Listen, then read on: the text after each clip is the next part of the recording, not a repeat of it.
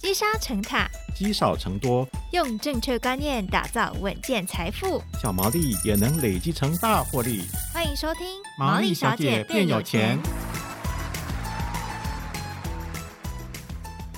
Hello，大家好，欢迎收听《毛利小姐变有钱》，我是佩服，我是笑鱼。我今年有设个目标，是什么？就是。绩效要超越去年哦，这个我觉得应该不会太难，因为 去要设这个目标，对，要要比去年惨，感觉是有一点难度的，但大家还是要小心，好不好？这个没错，对，但是说实话，去年整个市场都是一堆打击大家信心的利空消息嘛，嗯，所以我们今天当然要来请达人来帮我们好好的梳理一下，就同时这个展望兔年。哦，有没有比较看好的产业或者是相关的趋势啊？没错，我希望大家呢在兔年的绩效都可以突飞猛进，没错，用谐音梗。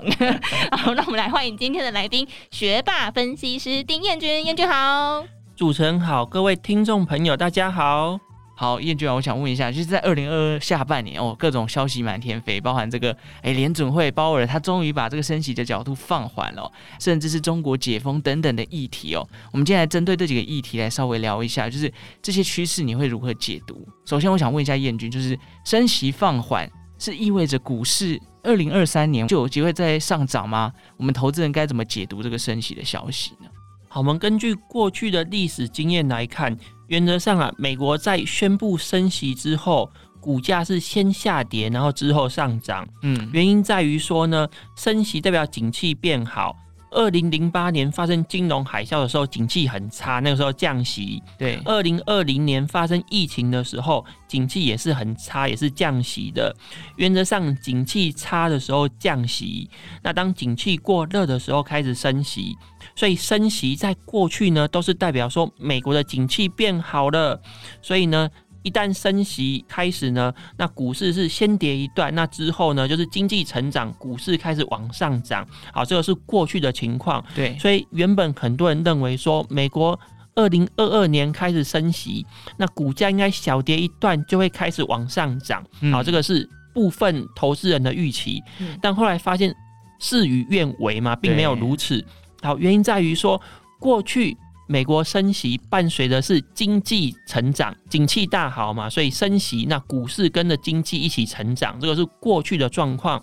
好，但是二零二二年美国升息呀、啊，并不是因为景气大好，嗯、是因为发生了停滞型的通货膨胀，对，就是就业率呢，可能因为疫情的关系还是很低，但是物价持续不断的上涨，那通膨最高来到九 percent 以上嘛，非常的高。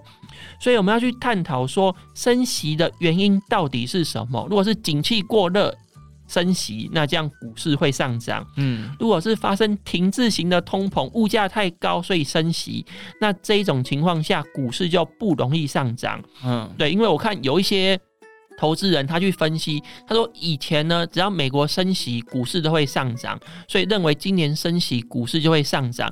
那我想这样的分析比较。哦，肤浅啊，他没有去深入说啊，到底升息的本质是什么？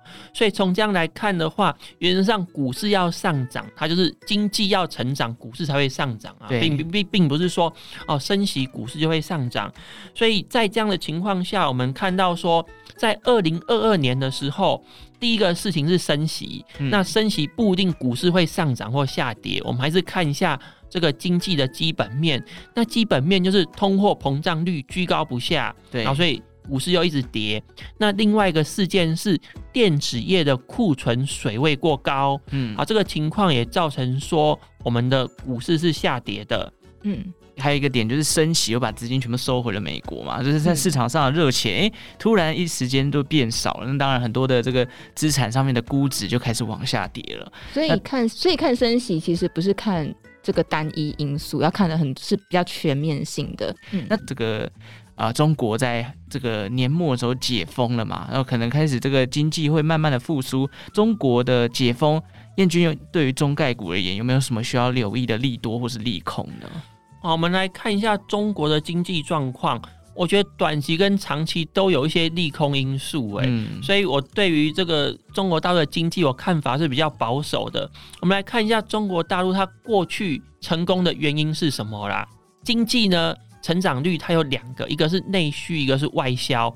好，内需跟外销如果同时成长呢，那就会带动这个国家的经济发展。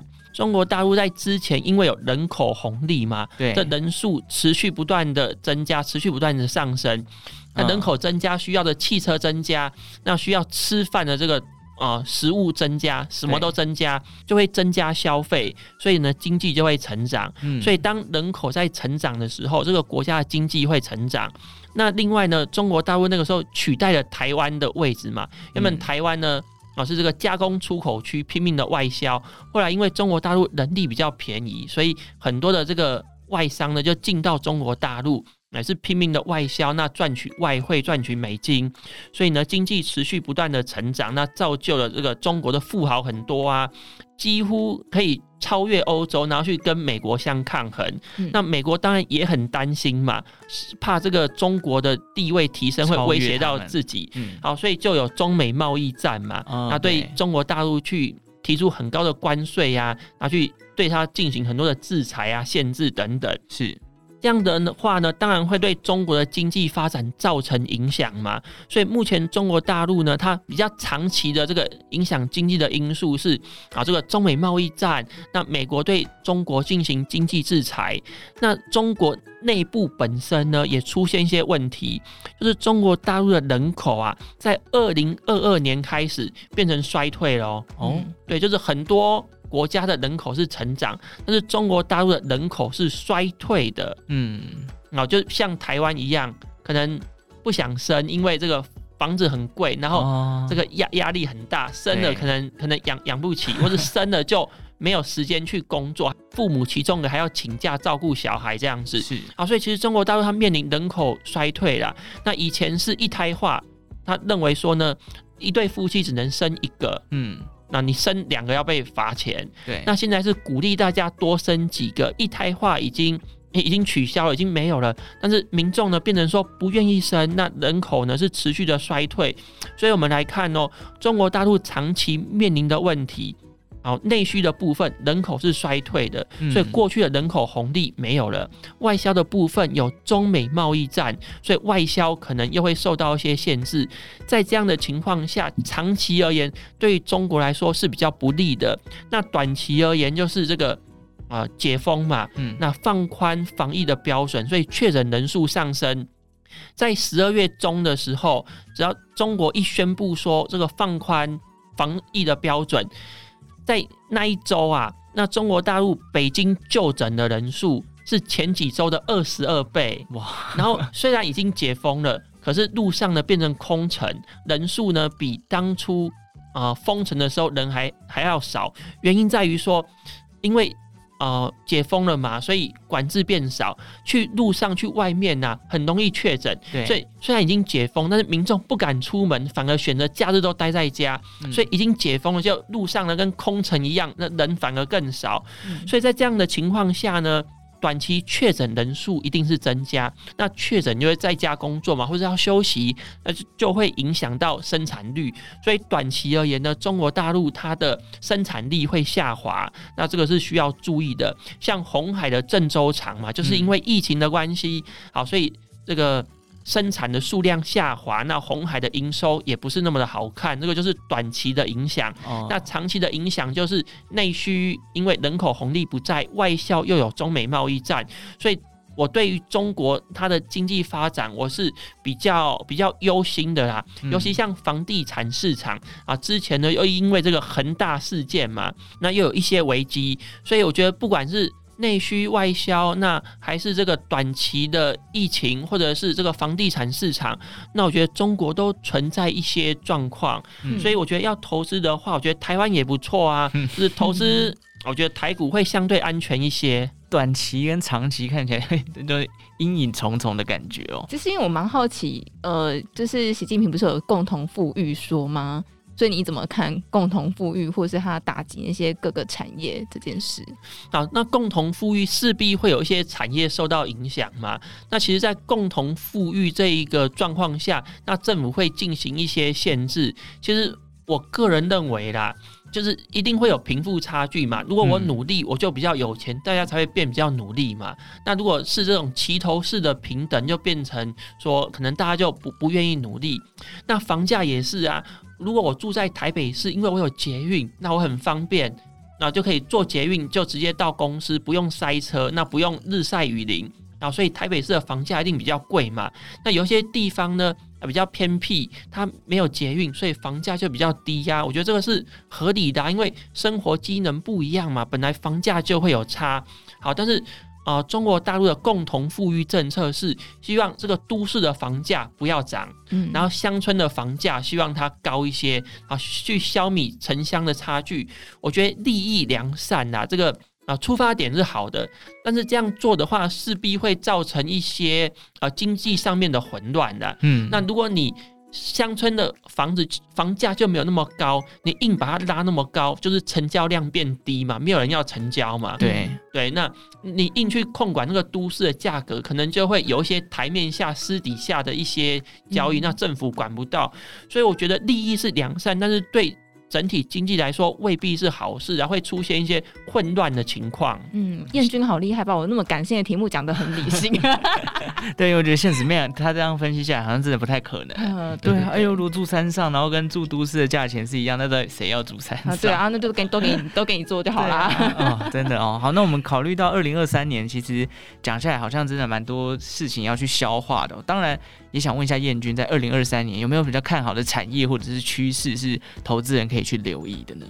那这里我要很诚实的跟大家说，嗯，就是要习惯一年的报酬率只有七 percent。对，我们在过去十年、二十年，其实平均来说啦，投资台股一年的报酬率就是大概七 percent 到十 percent，就就已经很很不错了。对，那二零二二年是。那大跌嘛，对，那大家会想说，哎、欸，那我二零二零年跟二零二一年，我报酬率都很好啊，我投资报酬率二十趴有三十趴，好会不习惯说，哇，为什么二零二二年会赔那么惨？那我只能跟大家说，要要习惯二零。二零年跟二零二一年是例外特例，就对。对，大部分的年度一年的报酬率就是七 percent。好，所以主持人问我说，二零二三年有没有比较看好的产业？那我只能说，我们要去找那种飙涨的、啊、大涨的，可能不容易。嗯、好，但是如果是稳定零股利的啊，倒是有有蛮多产业可以做挑选的。嗯，那其中个是金融股啦。嗯，那金融股因为获利比较稳定嘛。那如果是以银行为主体的这一些金控呢，那获利稳定。那如果升息，那配合利差扩大，那如果获利有成长的话，股股利金额增加，那其实我们去投资这一些银行股，那定期定额的投入是有机会同时赚到股利跟价差的。是。那另外像伺服器产业，嗯，那伺服器产业由于它平台有更新啦，所以伺服器产业是现在市场上。大部分的专家都认为说，长期趋势是会持续成长的。嗯，那至于这样子有成长性的产业，我们可以去选本益比比较低的公司去进行投资。那除了这个伺服器产业或者是啊金融股，那我觉得其实银建股也可以做考虑。嗯，那银建股很多人认为说，哎，不是升息了吗？升息不是防弹的负担变高了吗？对，怎么还要去哎分享这个？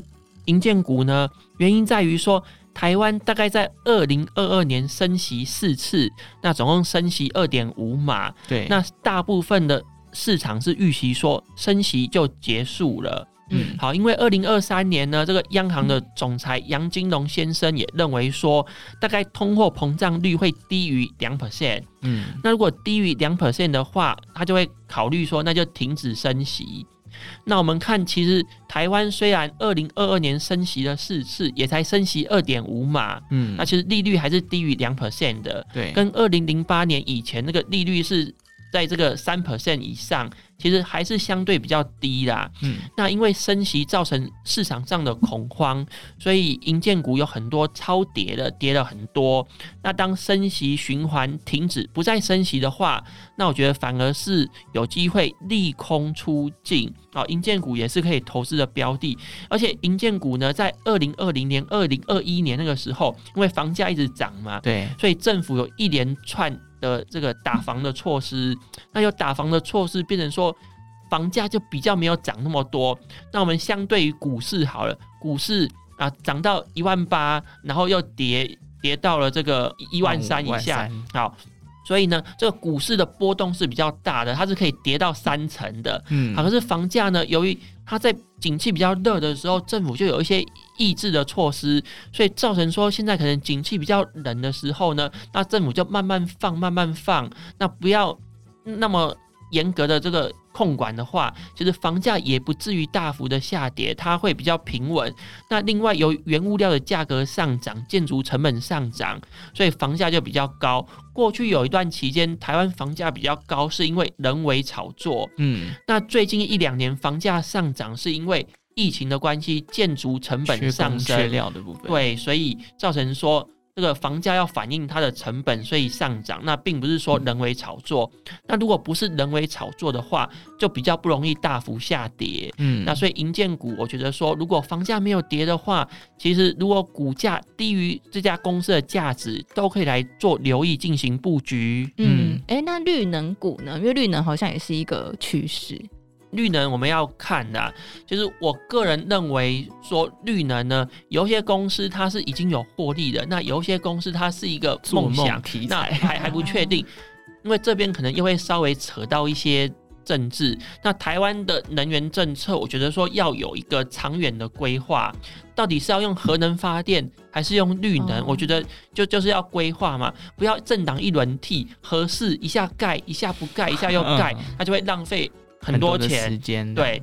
那绿能政策，我只能说，如果政党轮替的话，那新的执政者他会不会持续发展绿能不一定，因为绿能就是比较环保、比较干净嘛。但是相对而言，成本比较高。嗯。那我们要不要用比较高的这个钱，然后去过生活？因为电费会比较高嘛。要用绿能来发电，那很多民众觉得说，我都吃不饱啊，东西一直涨啊。你再使用绿能。哦，这个价格更高，那不见得说老百姓都会买单的啊。嗯，所以绿能政策有些人支持，有些人不支持。那政党轮替的话，这个绿能政策是否会延续？其实我觉得还有一些变数。所以像我个性比较保守，所以对于这一些可能没有实际的营收，那可能有题材，那未来有机会获利的这些个股，我觉得说你当然可以买一些，但是不建议说买。啊，太多的资金不建议重压，因为真的是不确定因素太高了，有可能投资赔钱，可能要等到二零二四。选完之后才再说，对不对？对有有一些政策面的考量啦。哈，那刚刚这个燕君提到的，其实刚刚前面讲到金融股的银行股，哎，如果有大家有兴趣，可以去听上一集燕君的分享哦。没错。那再来还有伺服器股跟这个呃银建股的部分。那我想问一下，针对这两种族群哦，燕君刚刚有讲要挑这个本益比比较低的，那我也是很直接就问了，那有没有比较推荐的个股或是标的可以去留意的呢？好，这三个产业我都大概分析一下。如果是金融股的话，像是永丰金啊、中信金啊，哦，这一些都都不错。嗯，那有一家公司啊，金融股的玉山金，过去表现非常好，但是由于玉山金它的营业比重比较多在中国大陆，是他刚才有提到啊，中国大陆的经济是哦、呃、有些疑虑的，所以如果是纯股纯玉山金的，我建议说，那你。比例不要太高。哦，嗯、因为玉山金它有很大的比重在中国大陆那边，那是有一些风险的。是，嗯，营建股的方面，可能像冠德，或者是新润，或者是新美琪等等，嗯，啊，这一些公司呢，其实短期内的获利都不错，那公司的建案都卖得很好，建案已经卖出去了，嗯、就是等建案完工，然后交屋认列获利。那至于伺服器概念股呢，由于它比较偏电子啊，它的股价波动会比较大。是，那像博智就不错，博智就可以做考虑。嗯嗯，八一五的博智，OK。好，那最后我也想问一下，因为其实这个很多的分析师啊，对于经济层面在二零二三年都普遍的没有那么看好，也甚至还有说会有衰退的风险这件事情。那我想最后也要问一下燕娟，就在找潜力股的同时。也一样，我们在投资都一定要留意的东西，就要风险嘛。那燕君能不能再稍微提点一下投资人，有哪些事情还是要担心害怕的的？好，其实涨多就是最大的风险，所以在万八那个时候，其实风险就很高嘛，因为涨很多。那现在呢，由于指数已经下跌了啦，那原则上下跌就是最大的利多啦，因为东西变便宜了嘛。嗯嗯，所以我们可以去留一些比较好的一些产业，比较低本一比的公司进行布局。好，但是我也特别提醒一下，有一些产业它的状况是比比较糟的。好，例如说面板哦、DRAM 啊，或者是消费性电子产品啊，笔电、手机等等，嗯，或者是脚踏车，哦，库存很高。好。因为呢，过去疫情的关系，缺柜塞港，所以很多的这个厂商就备了很多货，因为怕缺料啊。嗯、我现在下定的话，可能要过一年才会送送到我公司啊。好，所以仓库里面呢就堆了一大堆库存。那现在呢，因为开始解封了，不缺柜不塞港了，所以呢就不需要备那么多的存货。嗯，原本之前买进来的存货要慢慢把它去化掉，所以短期内可能订单就会往下。那至于这个需求面来说，之前疫情的关系嘛，很多人呢不敢搭捷运，那欧美人就买脚踏车，对啊，骑脚踏车上班。可是脚踏车一台都可以用五年、十年，可以用很久啊。嗯，这些耐久性的消费财，要买脚踏车的人早就都买了，也没有坏掉。那由于呢这个物价又一直上涨，东西又那么贵，大概也不会再买第二台。对，好，所以脚踏车像巨大嘛，可能它就要延长这个。票券的这个支付的期限，那另外呢，像笔电也是，笔电原则上一台是用四年，嗯，或者是用更久，对。所以呢，在二零二零年发生疫情的时候，那个时候因为远端的需求嘛，很多人买了笔电，那买了笔电又不像手机，可能 iPhone 我要追求最新款的笔电，通常没有坏啊，或者速度没有变很慢，通常不会去换。嗯所以笔电的需求可能也会下滑。那手机的荧幕比较小嘛，笔电比较大嘛，它用到那个荧幕的这个啊量比较多，所以呢，面板厂商呢，我觉得短期内也不会太好哦，因为这个笔电卖不好嘛，那面板就会不好。是那。欧美人呢很疯这个世界杯足球，那之前疫情的时候在家没事做，也是买了这个大尺寸的电视，也是用了很多的面板。那世界杯足球结束了，那欧美人比较在意户外休闲，可能去外面钓鱼等等。那电视已经买了一台了，大概也不会买第二台。